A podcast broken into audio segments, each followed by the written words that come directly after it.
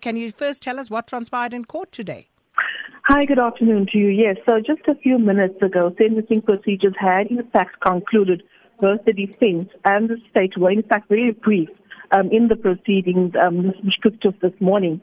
So as we have indicated, we heard that Henry van had in fact um, suffered minor bruises um, when another inmate stomped on his foot in prison. But both the defense and the state um, making it clear that he had not tried to commit suicide. Um, a few minutes ago, Judge Desai indicated that he will hand down judgment on Thursday, um, the 7th of June, in this matter, um, where Henry van Breda had murdered his, his family members.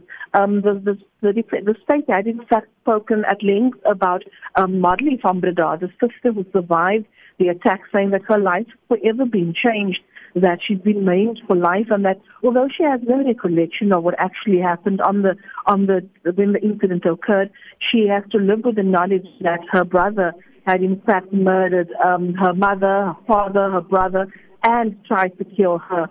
So the, the state asking for a lengthy um, jail term to be imposed.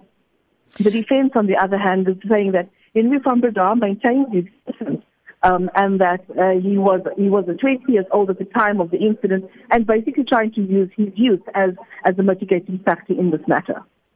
Berenice, uh, and also understand that uh, the defense advocate uh, Peter Botha uh, read through a pre sentencing report as compiled by a social worker.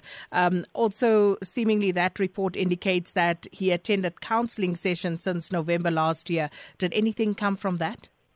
Yes, so the, the, the pre-sentencing report um, indicates that Henry van Breda had started counseling in November 2017 up until last month and that he had found it emotionally difficult to deal and was grieving the loss of his family as well as his uh, teenage sister Madeleine and was sad that he was not able to see her.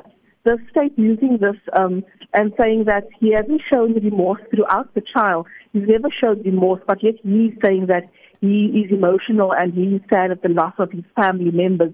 So basically the sentencing report indicating that Henry Breda maintains his innocence and is grieving the loss of his family. And just finally, Berenice, uh, when can we expect uh, the sentence to be handed down?